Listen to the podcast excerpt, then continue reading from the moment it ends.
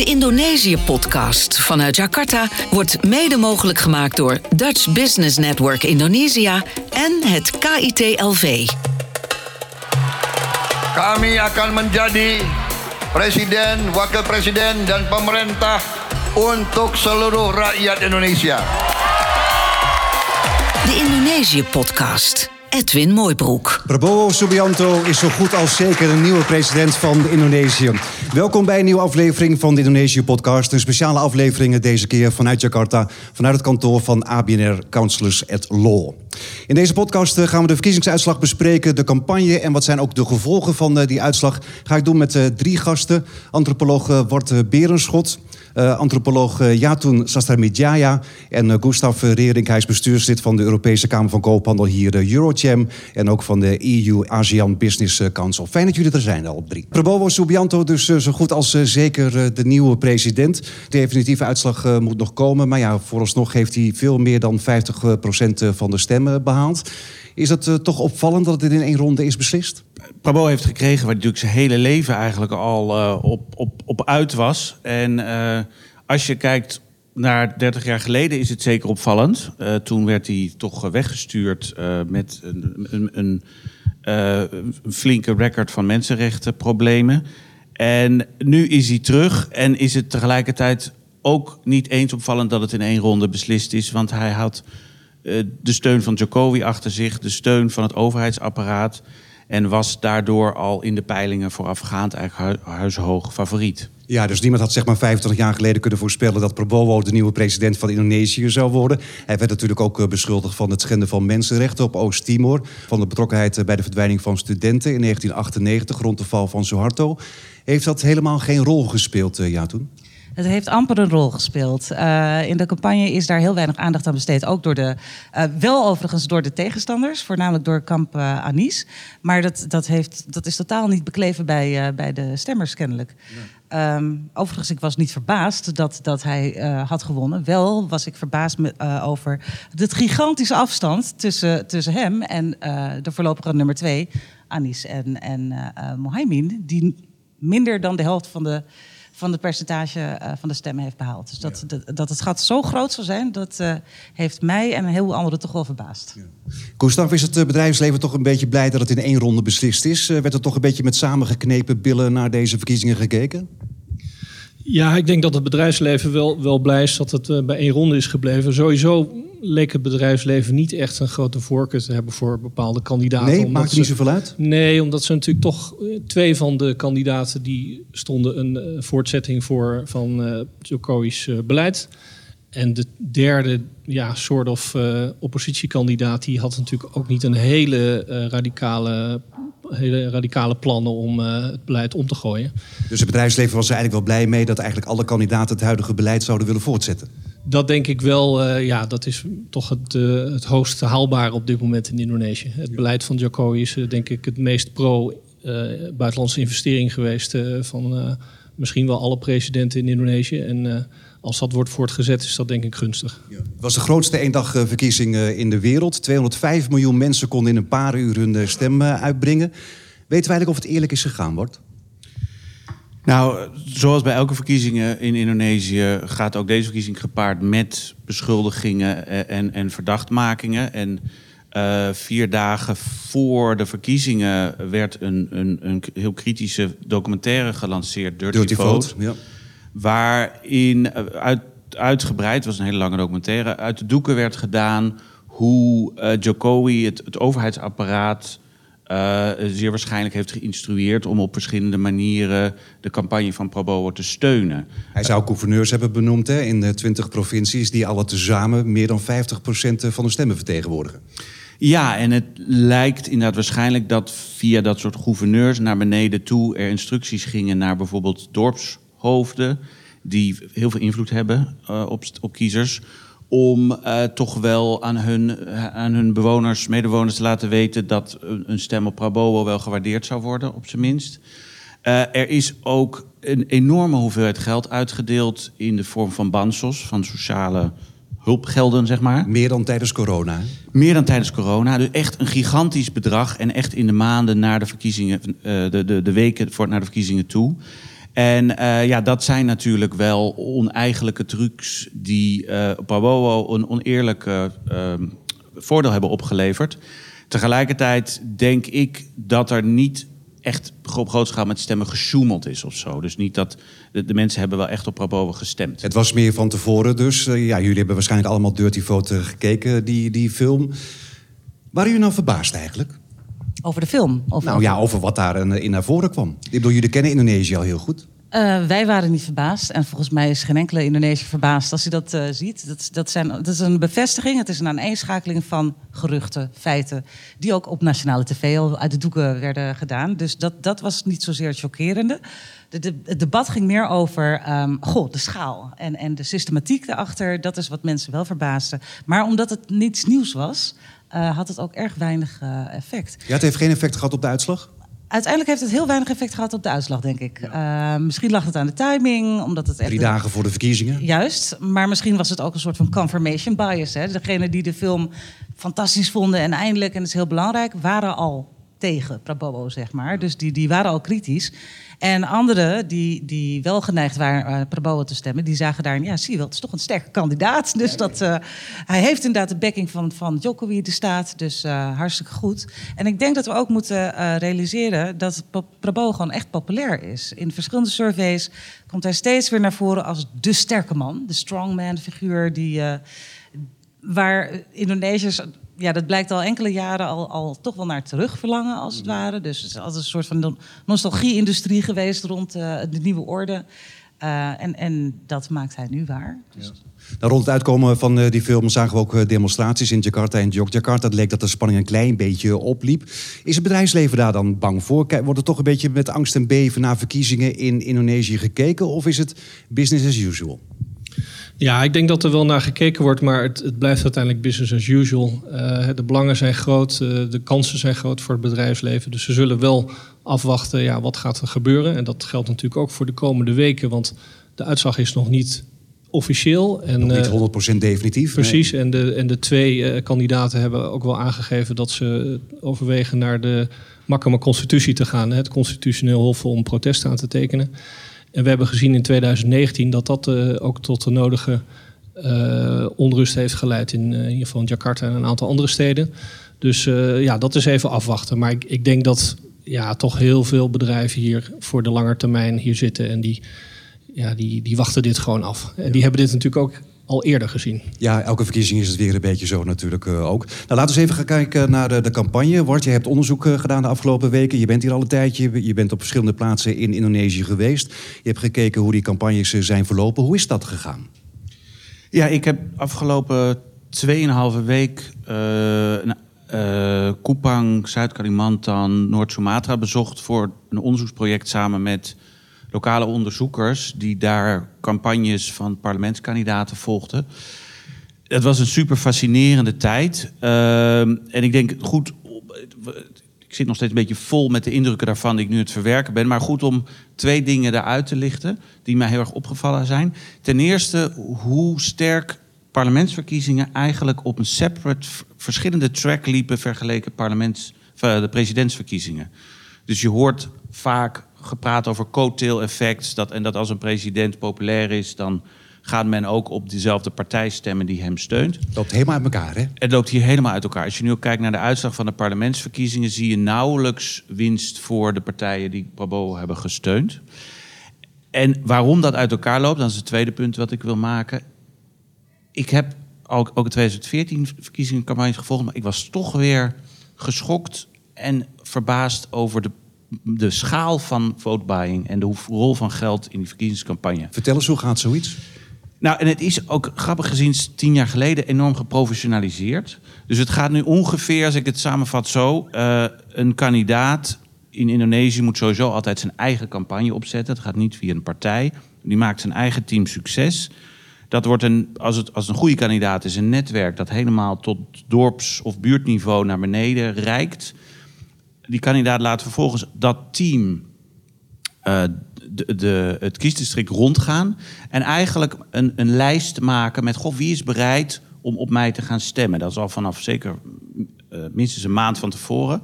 Dat leidt tot lijsten. Uh, soms zelfs, dat was een innovatie, ook kandidaten hebben er nu apps van op hun telefoon. Je kan een app, wie kan ik steunen en hoeveel geld krijg ik dan? En die ziet dan real-time ziet hij dat binnenkomen. Um, en dan komt er daarna een team verificatie. En die gaat dan nog een keer terug, omdat ze de, de eerste man dan niet geloven. Goh, klopt het? Ga je echt op deze man stemmen? Uh, ja. Um, en dan worden ze gekarakteriseerd van is dit een echte stem of een onzekere stem of toch schrappen van de lijst. En vervolgens maakt zo'n kandidaat een berekening. Ik heb zoveel stemmen nodig. Ik reken met een, en dat is grappig, woord uit de sociale wetenschap die het helemaal goed doet in de hier, margin error. En margin error is dus het verschil tussen hoeveel geld je uitdeelt en hoeveel stemmen je uiteindelijk krijgt. En uh, na die berekeningen gaan dan dat team rond met enveloppen precies naar de mensen die dus hebben toegezegd te stemmen. Um, om, nou, en dat doen ze op deze manier om dus te zorgen dat die kiezer die het geld krijgt ook echt de meeste kans heeft dat hij op je gaat stemmen. Maar dat gebeurt ook echt op grote schaal? Echt heel grote schaal. Dus uh, mensen die ik interviewde schatten zelf in dat drie van de vier kandidaten aan, aan, aan geld uitdelen doet. Uh, en, en zeggen meestal van ja, dit is gewoon wat van ons wordt verwacht. Wij, wij kunnen niet anders. En hoeveel geld krijgen mensen dan?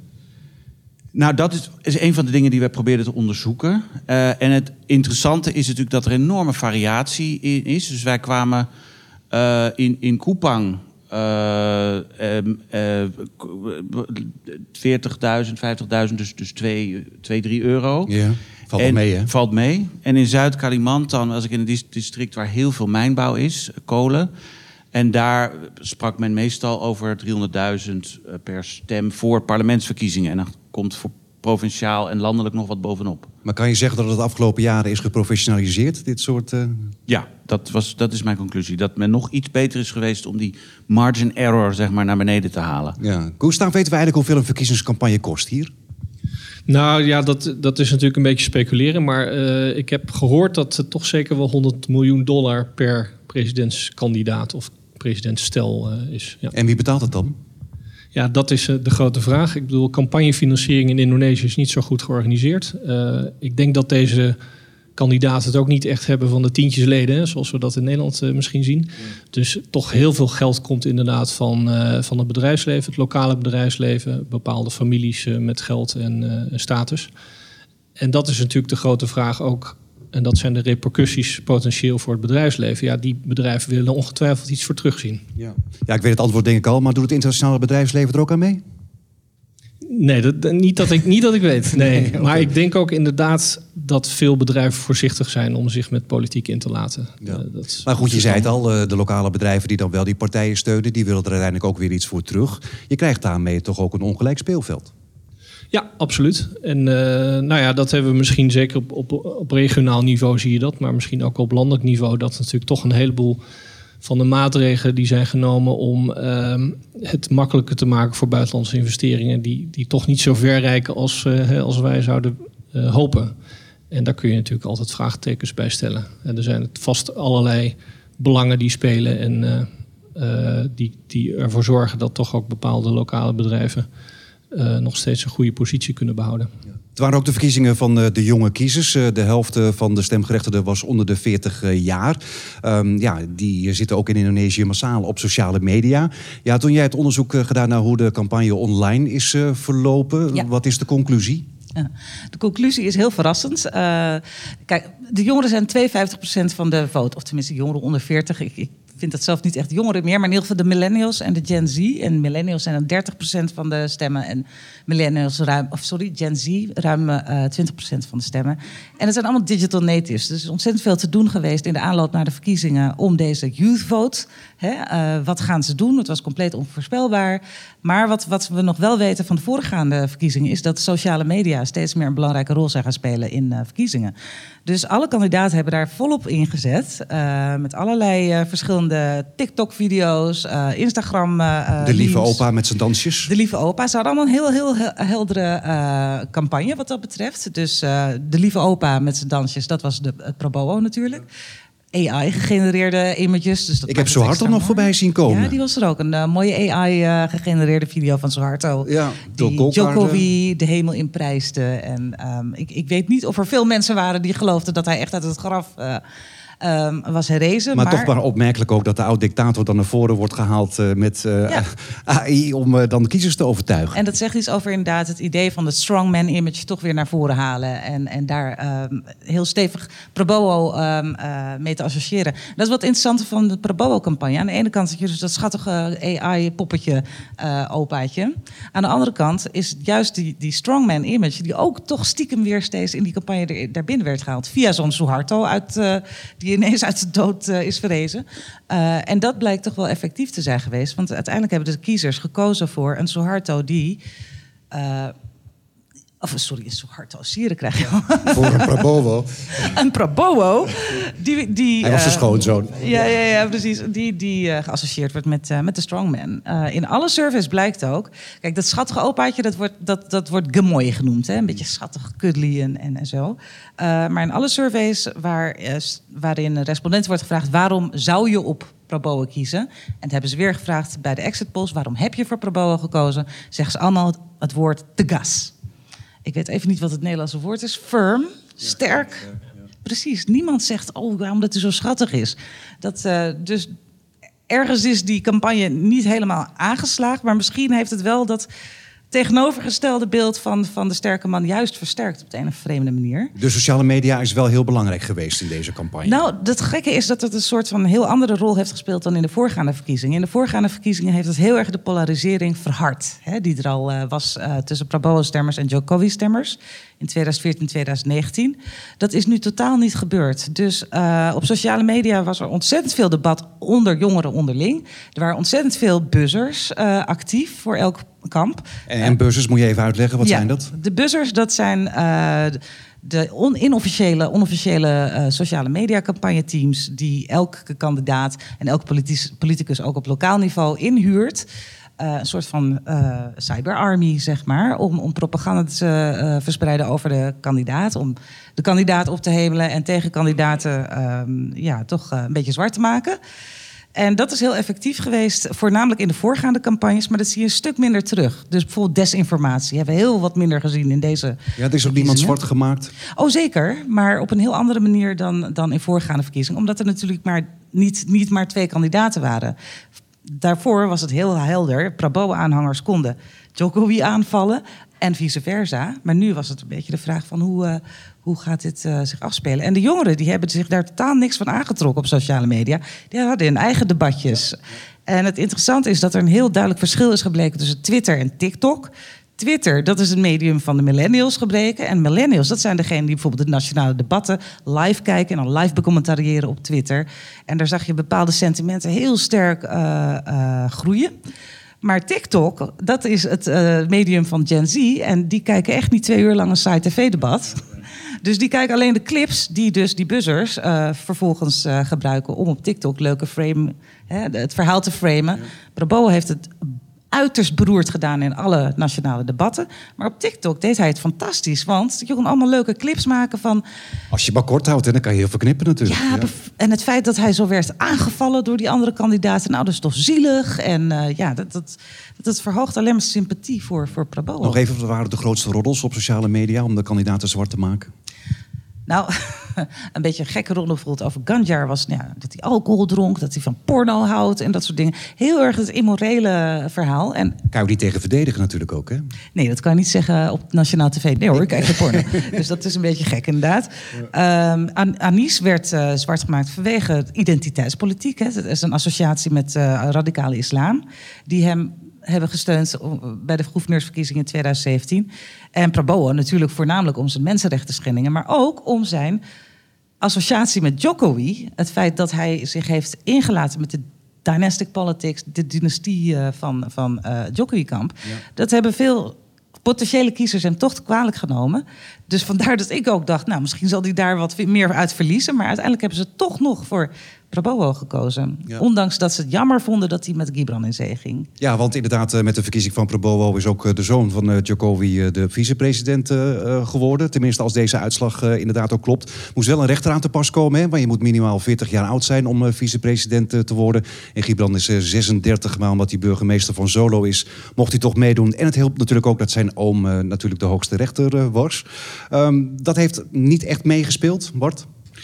Nee, nou ja, je zag natuurlijk bij dat twitterende publiek, wat je toen al noemde, daar was grote verontwaardiging eh, voor eh, het, ondermijnen van een instituut als het Constitutioneel Hof. Maar ook eh, de, de, ja, de dynastische neiging die Jokowi ineens zo duidelijk bleek te hebben. En, en er waren ook roddels dat de ministers in het kabinet zelf verontwaardigd was. Dus van een bepaalde laag was er zeker wel verontwaardiging. Maar wat je zag in de weken nadat Gibran de officiële president, vicepresidentskandidaat werd, was dat Joko eh, Prabowo omhoog sprong in de peilingen. Het heeft hem juist geholpen, ik- ondanks hoe, hoe het is gegaan. Ja, deze zet was de zet die hem de verkiezingen winst heeft opgeleverd. Want daarmee werd Prabowo zo duidelijk geassocieerd met Jokowi. Kreeg hij de mantel van de zittende president, die heel populair is. Eh, en, en, en, en sindsdien is hij alleen maar omhoog gegaan in de peilingen en haalde die dus eh, de, de 50 procent. Maar als je verder ook kijkt ook naar de debatten hè, eh, tussen op tv die ook zijn geweest. Het is best wel vriendelijk gegaan de afgelopen tijd. Vijf jaar geleden was het natuurlijk een veel hardere strijd. Ja, er werd wel eh, eh, onderling steken uitgedeeld natuurlijk tijdens het debat. Maar het was niet meer de black propaganda die we zagen in, eh, eh, in- in- voornamelijk in 2019. Dat was echt hard, eh, hard tegen hard. Ik had eigenlijk verwacht, nou, mocht er een tweede ronde komen, dan gaan we dat weer terugzien. Eh, dus misschien dat dat ook een goede reden is om blij te zijn dat het bij één ronde is eh, gebleven. Ehm, maar dat hebben we inderdaad niet gezien. Het is vrij, eh, vrij beschaafd gebleven eigenlijk. Voor, Maar kan je ook wel zeggen dat deze uitslag de afgelopen jaren al is voorbereid? Dan is het misschien op de verkiezingsdag is het eerlijk gegaan. Want natuurlijk de stemmen worden ook in het openbaar worden ze geteld. Kan je misschien iets minder goed doen. Maar dat het eigenlijk van tevoren allemaal al is voorbereid. Ook met het verhaal wat je zei van het stemmen kopen, gouverneurs benoemen. Ja, en op de grotere lijn zou je zelfs kunnen zeggen dat de afgelopen tien jaren zijn de, dus de onafhankelijkheid van een best wel aantal instituties van de Indonesische staat veel verder ondergraven. Waarmee de Indonesische democratie eigenlijk nog meer gecontroleerd is en, en eh, beheersbaar is gemaakt voor de elite. Dus eh, tien jaar geleden nog eh, waren de, de, de analisten bang van... goh, gaat Prabowo de democratie afschaffen? Is Prabowo een gevaar voor de democratie? Ik denk ironisch gezien dat nu de Indonesische democratie zo zwak staat... en zo weinig in de weg staat Het voor is al gebeurd, bedoel je, het afbreken van de democratie. Het is niet nodig om nu eh, qua wettelijk of qua regels nu dingen heel erg te gaan afschaffen. Eh, want eh, eh, door het ondergraven van instituties als het MK, de, het, eh, de KPK, de Anticorruptiecommissie, eh, KPU ook, die minder onafhankelijk is geworden. En juist door het verzwakken van die instituties was het ook mogelijk om het de afgelopen jaren al een beetje voor te koken, deze uitslag?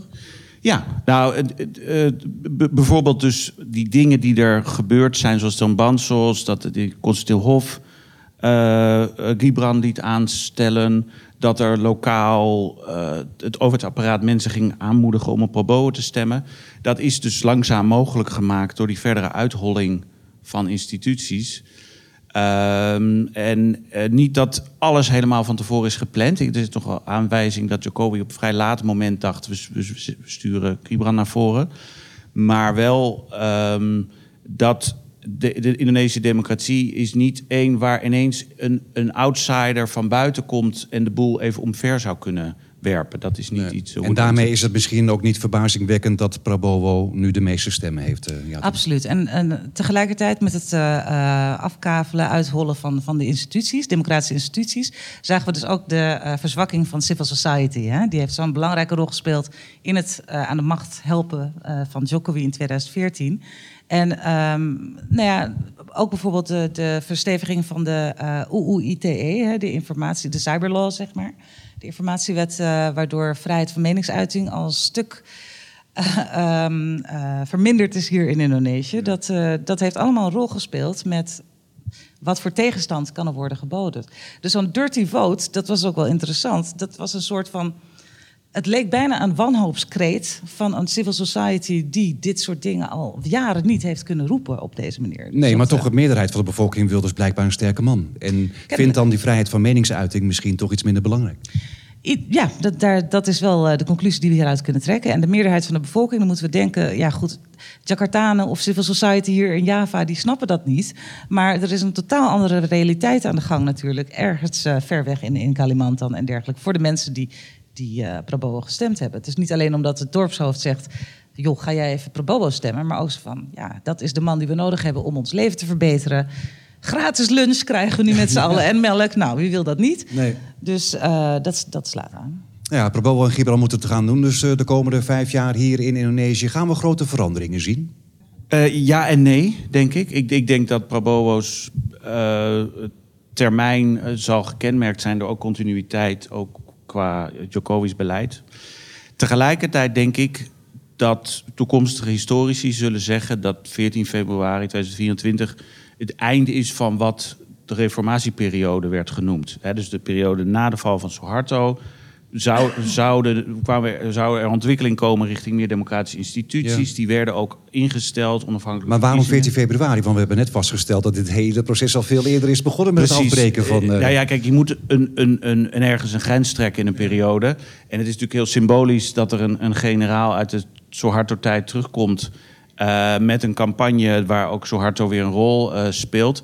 Eh, maar eh, kijk, in 2014 was eigenlijk was het, hoogtepunt van de reformatieperiode. werd er gezegd, goh, kijk, Jokowi, een kandidaat van buiten... die dat is wat deze nieuwe democratie kan opleveren.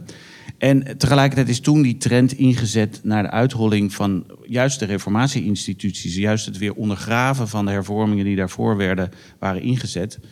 Ehm, dus inderdaad, nee, het, het is meer een, een, een wat onnatuurlijk, een, een markering van een moment wat al eerder is ingezet.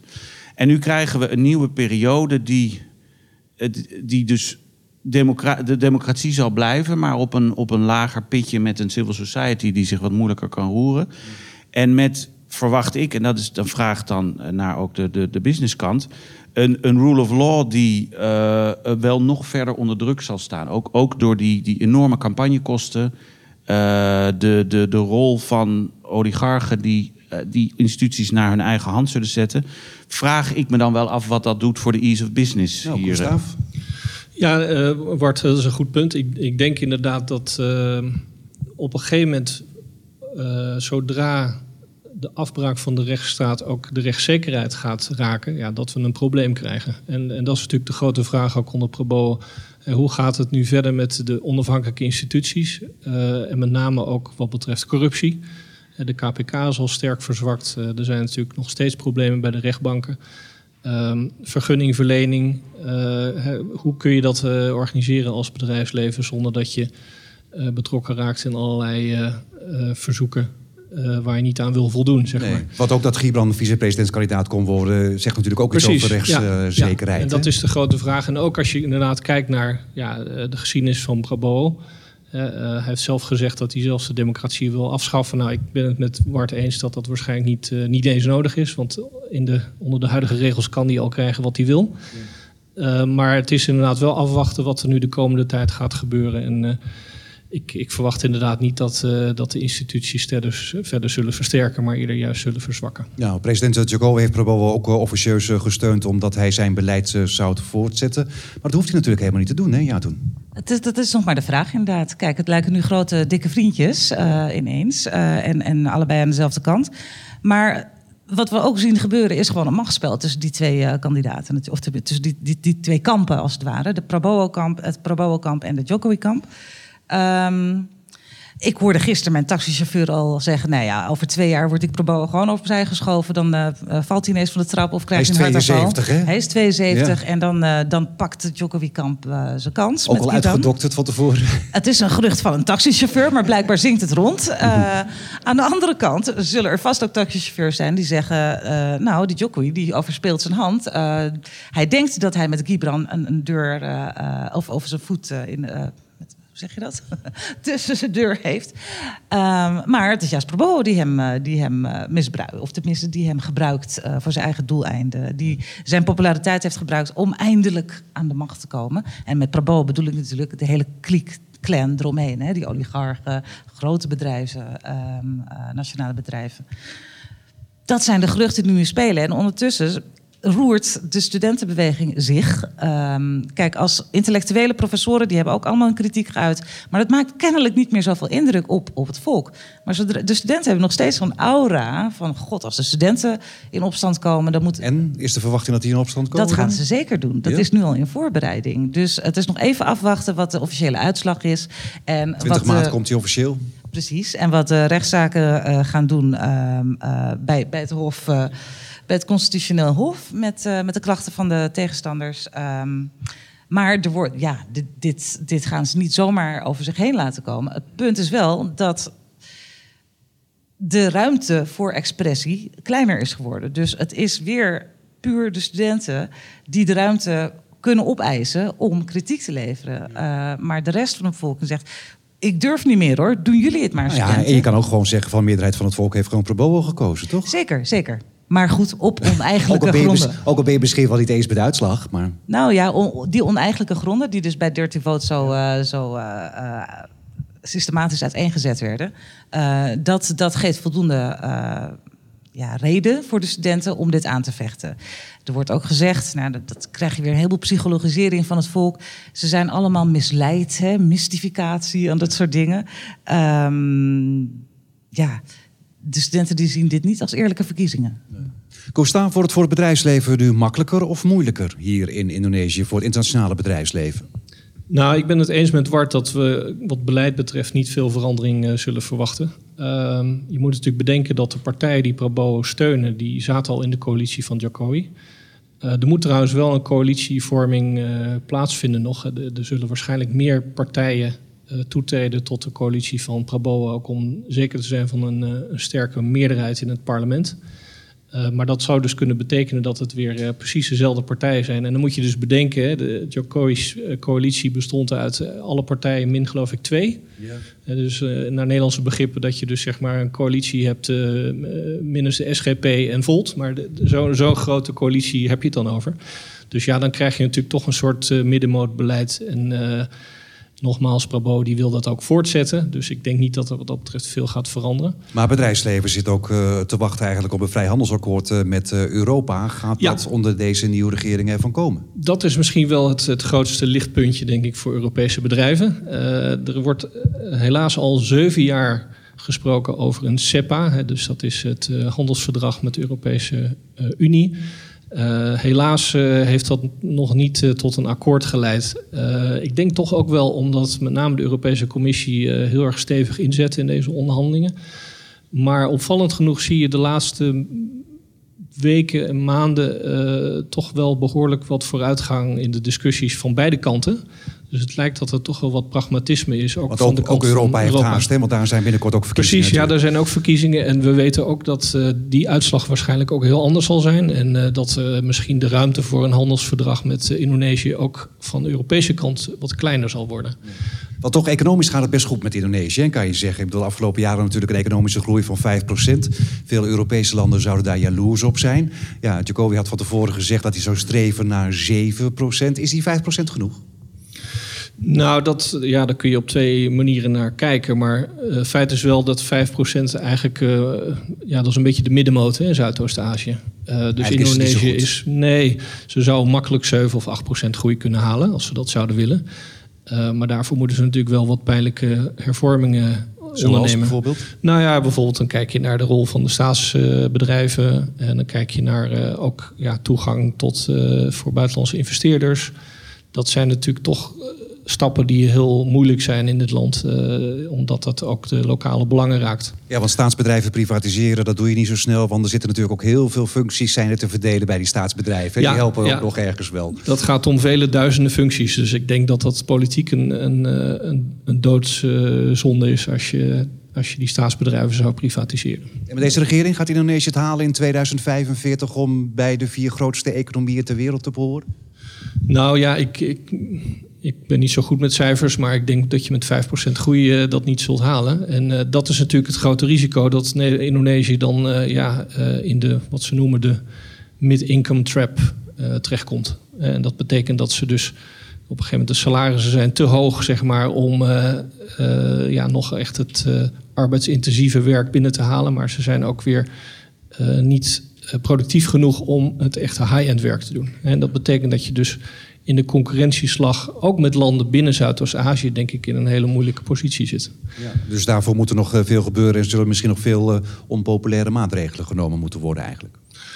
Ja, maar ik denk toch wel dat uh, 5% eh, volgens deze regering voldoende is. Hè, Het, geeft de stabiliteit, precies. Het geeft stabiliteit en eh, er is ook wel wat trickle-down. Er zijn toch heel veel mensen eh, die ervan profiteren. En eh, ja, dat is dan voldoende voorlopig. Maar wordt Indonesië de komende jaren aantrekkelijker of juist minder aantrekkelijk voor buitenlandse bedrijven? Ehm, dat hangt er vanaf hoe je er tegenaan kijkt. Maar eh, het feit blijft natuurlijk wel dat Indonesië een hele grote markt is. Er zijn natuurlijk een heleboel eh 280 miljoen eh, consumenten. En het schijnt ook dat Indonesië dus nu richting de 5000 dollar eh, per hoofd van de bevolking gaat. En dat is een 5000 magische grens. per ma- per, per jaar. per jaar. Eh, dat is een magische grens, zeg maar, om het eh, consumptiegedrag nou ja, te, te stimuleren. Dus wat dat betreft zijn er natuurlijk een heleboel kansen. Het is alleen wel zo dat Indonesië als exportland, hè, dat is natuurlijk een beetje mislukt. En dat komt ook wel onder andere dat, omdat er nog geen handelsakkoord is met, met Europa bijvoorbeeld. Ja. Ja. Nou, Prabowo en Gibran dus de komende vijf jaar eh, aan eh, de macht. Eh, misschien nog wel een tweede periode, alhoewel Prabowo is al 72. Maar waar zou Indonesië staan over tien jaar? Nou ja, als ik die lijnen doortrek die ik net zei, dan, dan verwacht ik dus een, een, een, een, een, net niet helemaal democratie met een net niet helemaal rechtsstaat. Dus dus dat de, die, die trend in het verzwakken van instituties, die zal, zal doorgaan. En eh, ik denk dat dat toch ook wel een reden zou zijn dat uiteindelijk die doel van zo'n zo'n eh, eh, het aanhaken bij hogere inkomenlanden ook op lange termijn lastig blijft. Want je ziet dat die, de, ook dat dat de export in Indonesië niet zo goed van de grond komt, komt ook door de blijvende afhankelijkheid van grondstoffen. En de, de, de toch niet snel genoeg op gang komen van industrialisering. En dat heeft weer te maken met dat de elites ook eh, zo makkelijk geld verdienen met die grondstoffen. Doordat ze de toegang hebben en die vergunningen kunnen rondregelen voor zichzelf. Dat de, voor die incentives om dat om te gaan zetten in investeringen in veel ingewikkeldere fabrieken. er eigenlijk gewoon niet genoeg zijn. Zo, zo zou ik dat eh, eh, lezen. Ehm, en dus je krijgt een, een land die nog oligarchischer is dan die eh, nu al is. Nu is het woord oligarchie ook zo'n sociaal wetenschapwoord... wat naast margin error het ook heel goed doet hier. En, eh, en dat is omdat natuurlijk die, die, die verwevenheid van economische en politieke macht... altijd al heel sterk was en sterk blijft. En het ervoor zorgt dat als je eenmaal macht hebt en geld... dan kan je dat blijven genereren. En daardoor ontstaan er gewoon heel dominant families, regionaal en nationaal. En dat, dat zal blijven ook. Ja, ja toen wat ik jij, waar staat Indonesië over tien jaar? Nou ja, we hebben het over continuïteit en stabiliteit en dat de Indonesische bevolking en het bedrijfsleven daarnaar hunkert. Maar de keerzijde daarvan is toch groeiende onrust. En ik denk dus, ik, ik weet niet of dat, eh, of, of dat over tien jaar is of eh, volgend jaar. Het komt weer. Het, het komt weer, want waarom? De economie mag dan wel 5% groeien, maar de werkgelegenheid, eh, dat is een heel groot probleem voor al die 200 eh, zoveel miljoen eh, jongeren binnenkort eh, die geen baan kunnen vinden, geen bestaanszekerheid. en dat geldt niet alleen voor de lagere klasse, maar juist ook voor die middenklasse. Al die universiteitsgraduates, afgestudeerden, die denken we gaan nu in die e-economy, digital economy, gaan we het maken. Een start-up beginnen of wat dan ook. Nou ja, er zullen heel veel het niet van halen. En, en dat wordt een gigantische teleurstelling. Dat betekent dat zij meer geneigd zullen zijn om protest te steunen, op welke manier dan ook. Dus ehm, het, het wordt niet heel rustig de komende tijd. Maar welke ruimte er is voor, voor eh, een tegengeluid, dat is ook afhankelijk van hoe sterk de oppositie zal zijn in het parlement. We hebben natuurlijk bijna geen oppositie gezien de afgelopen vijf jaar in het Indonesische parlement. De vraag is, wat gaat PDIP doen nu? Wat gaat eh eh Partij Nasdem nu doen, die Anis heeft gesteund? Ehm Anis heeft al aangekondigd dat hij blijft op de weg van verandering. Oftewel, hij geeft aan dat hij liever in de oppositie gaat dan in een coalitie eh, meedoet. Ehm, maar hoe gaat dat zich eh, vertalen in het parlement? Ik denk dat dat een groot verschil maakt van hoe eh, de politiek zich, althans het politieke veld, maar ook binnen civil society zich zal ontwikkelen de komende jaren. Oké, Gustav, wat ik jij? Even in de glazen bol kijken over tien jaar. Nou ja, de Indonesië is natuurlijk in wezen al vele jaren stabiel, eh, los van de reformatie. Maar het, ga, het gaat rustig door en ja, ik denk dat er niet veel gaat veranderen. Eh, er zal inderdaad wel iets van instabiliteit zijn, maar ik denk dat Indonesië op zich een aantrekkelijk land blijft voor het bedrijfsleven. Ehm, maar tegelijkertijd uh, zijn er wel kanttekeningen te maken bij uh, het beleid. En er zullen toch nog wel wat verbeteringen moeten kunnen komen. Wil het echt een, een succesformule worden. Oké, dank jullie wel. Antropoloog eh, Jatoen Sastamidjaya, politieke antropoloog eh, Wat Berenschot en uh, Gustav Rering, bestuurslid van de Europese Kamer van Koophandel hier Eurochem. Tot zover deze speciale verkiezingsspecial van de, de Indonesië-podcast vanuit Jakarta. Dank aan alle gasten, dank aan het publiek. Tot de volgende keer.